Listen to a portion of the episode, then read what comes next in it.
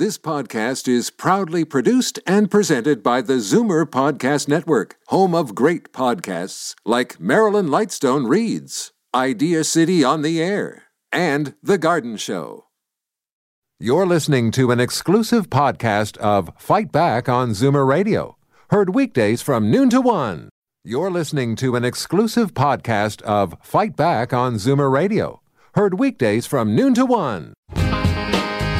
Fight Back with Libby Znaimer on Zoomer Radio. Welcome back. Well, we were talking to Patrick Brown. That was a very interesting interview, at least from my perspective. And now we are going to go to a couple of conservative insiders to see what they're thinking and how this might impact the race.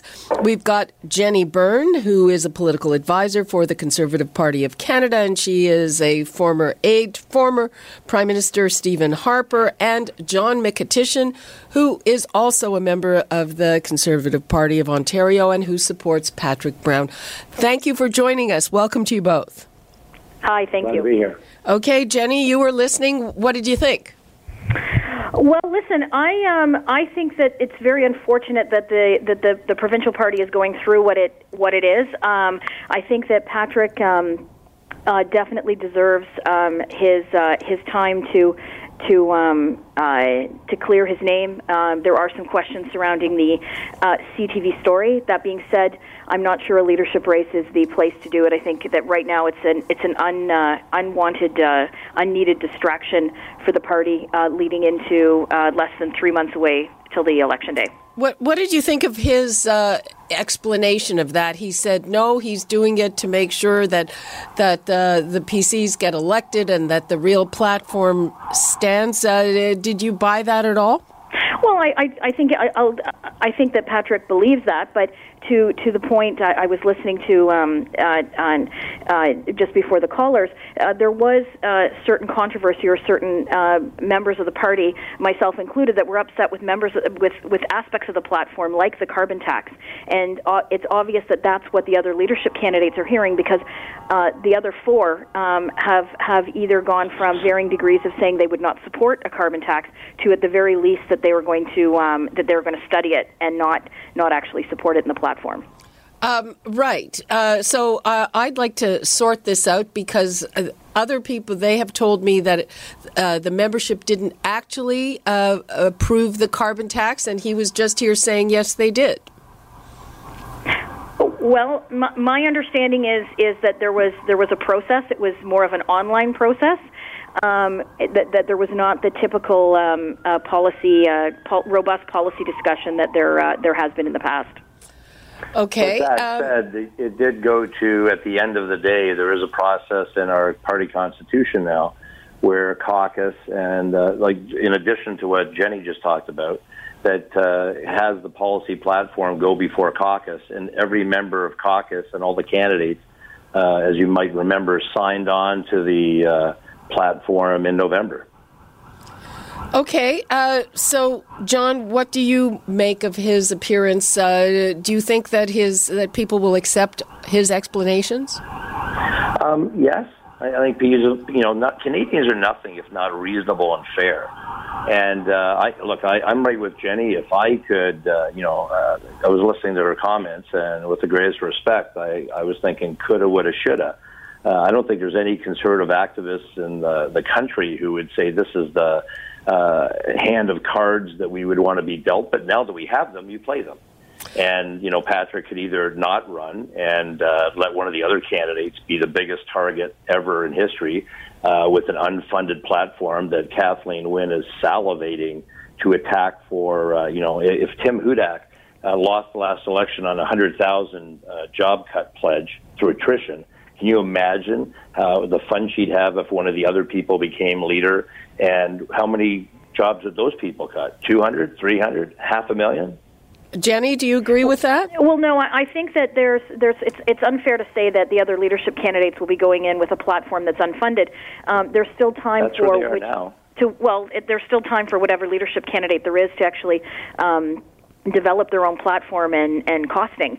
Stephen Harper was elected uh, leader of the of the Conservative Party in late March of, of 2004, and uh, we were into an election less than two months later, um, an election where we picked up significant gains, especially in Ontario. So I think it's unfair for the to say that the other four candidates uh, would not be prepared if they were elected, especially the the the perceived three frontrunners: um, Christine Elliott, Doug Ford, and and uh, Caroline Mulroney. And and Jenny, what is your take on on who is the front runner in this race, and and um, is Patrick Brown just being, uh, I don't know, overly optimistic?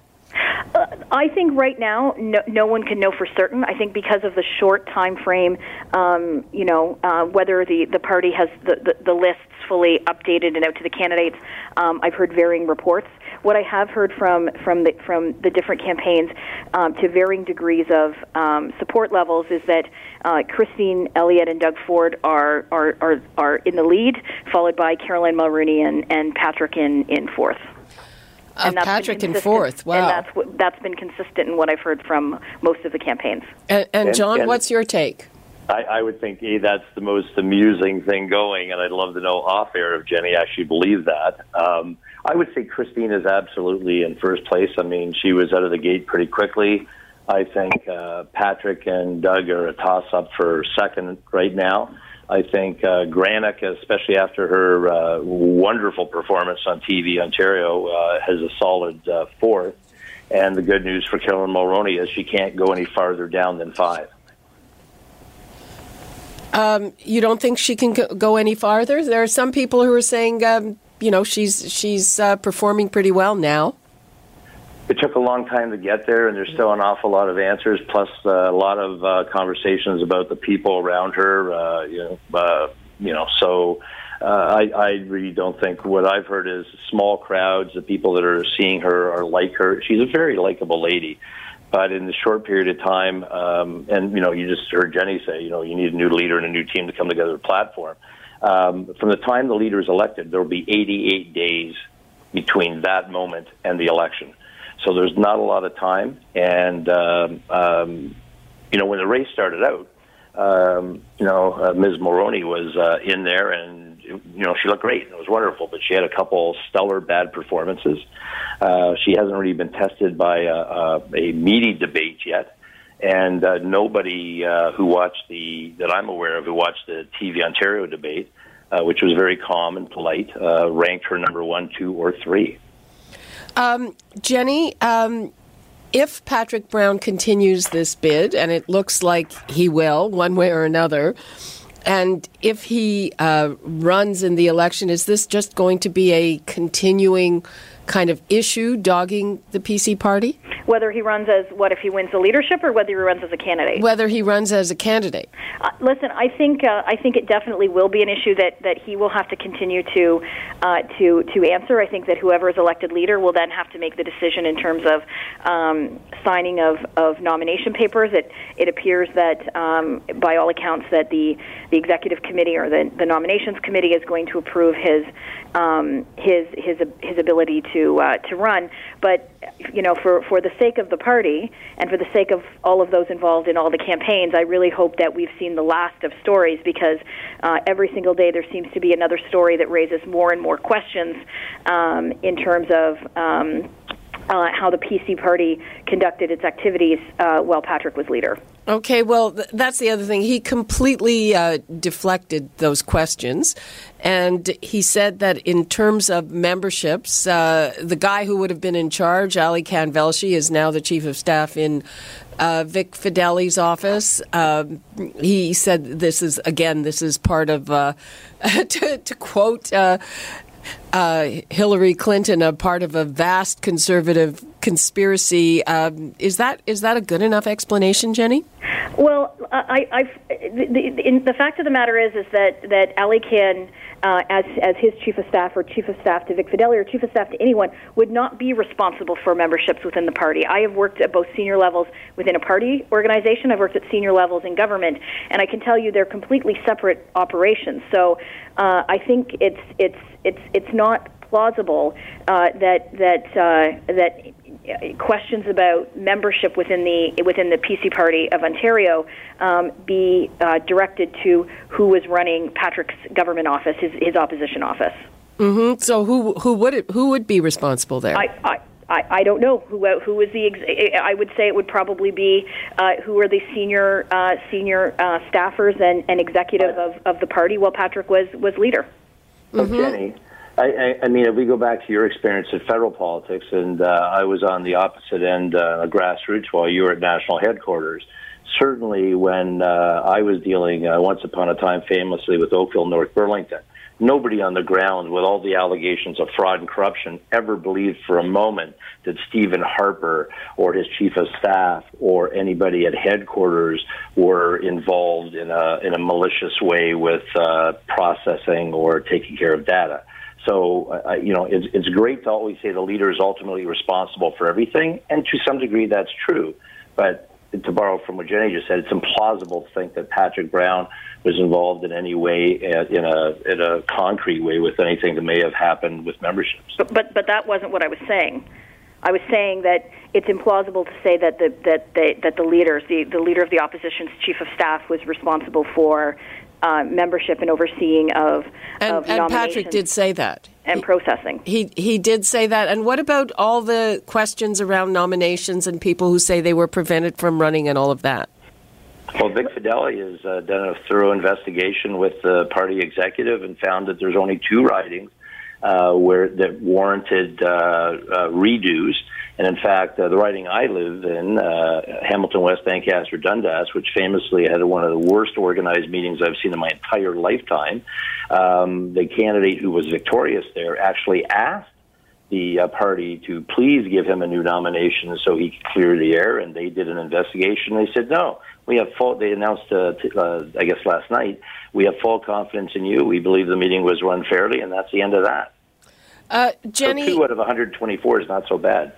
Well, yeah, uh, Jenny. Uh, how um, how much do you think those issues are going to dog the Conservative Party? I'm not sure. I think where where issues regarding nominations will will, will cause problems for the party is um, is volunteers um, and donors in those particular areas that are that are upset. I think that if there's hard feelings uh, regarding a, a nomination meeting, uh, real or perceived, then uh, it, it's as, as someone uh, uh, as as John can probably agree, one of the toughest things, especially in recent years, is, is cultivating volunteers um, uh, in terms of uh, in terms of campaigning. And I think that where the party could have problems is in local ridings that where where people that might have supported a different candidate that won, or those that that that were unhappy with the process that they just decide to sit this election out and not give money and not volunteer their time. Mm-hmm. And, and, and Jenny's absolutely right about that. It's a part of the cycle of political rebirth and renewal. With every leader, with with the selection of every leader and every candidate, and in every constituency, the reality is some people retire, some people go away mad, new people come in that are enthused and excited, and the challenge for the new candidate or the new leader is to make the most of it and to reach out to everybody who is feeling properly uh, uh hurt uh, and not appreciated, uh, and you know, and certainly from the stories we've heard, slighted to some degree, and say, hey, one family, one tent, and we really all agree on one thing. Uh, for the five campaigns that are out there right now, everybody in our party is unified on one simple sentence: time to replace Kathleen Wynne. Now, now here's uh, here's the thing. Uh, I mean, this this reality show looks like it is going to continue, and it's certainly focusing attention on your party. Is that a good thing or a bad thing, Jenny? Well, I don't think it's a. I, I don't think it's a good thing. Um, uh, the, the, um, I think that you know there's a lot of to my point there's a lot of volunteers and people involved that are, are starting to get to get sick of things. Uh, there's a level of embarrassment among among activists um, at all levels. It's it's um, uh, it, because it doesn't seem to be getting better. Um, that said, there was a poll out this morning from Ipsos by that, that was that was uh, published by Global that said that you know to varying degrees all four of the leadership candidates would. Um, uh, the top four leadership candidates would um, uh, would beat or be in a position to beat Kathleen Wynne. So, the, I guess the plus side of of um, uh, of this whole whole thing for the PC party, regardless of who wins, is is that the there's such an overwhelming desire for change in this province.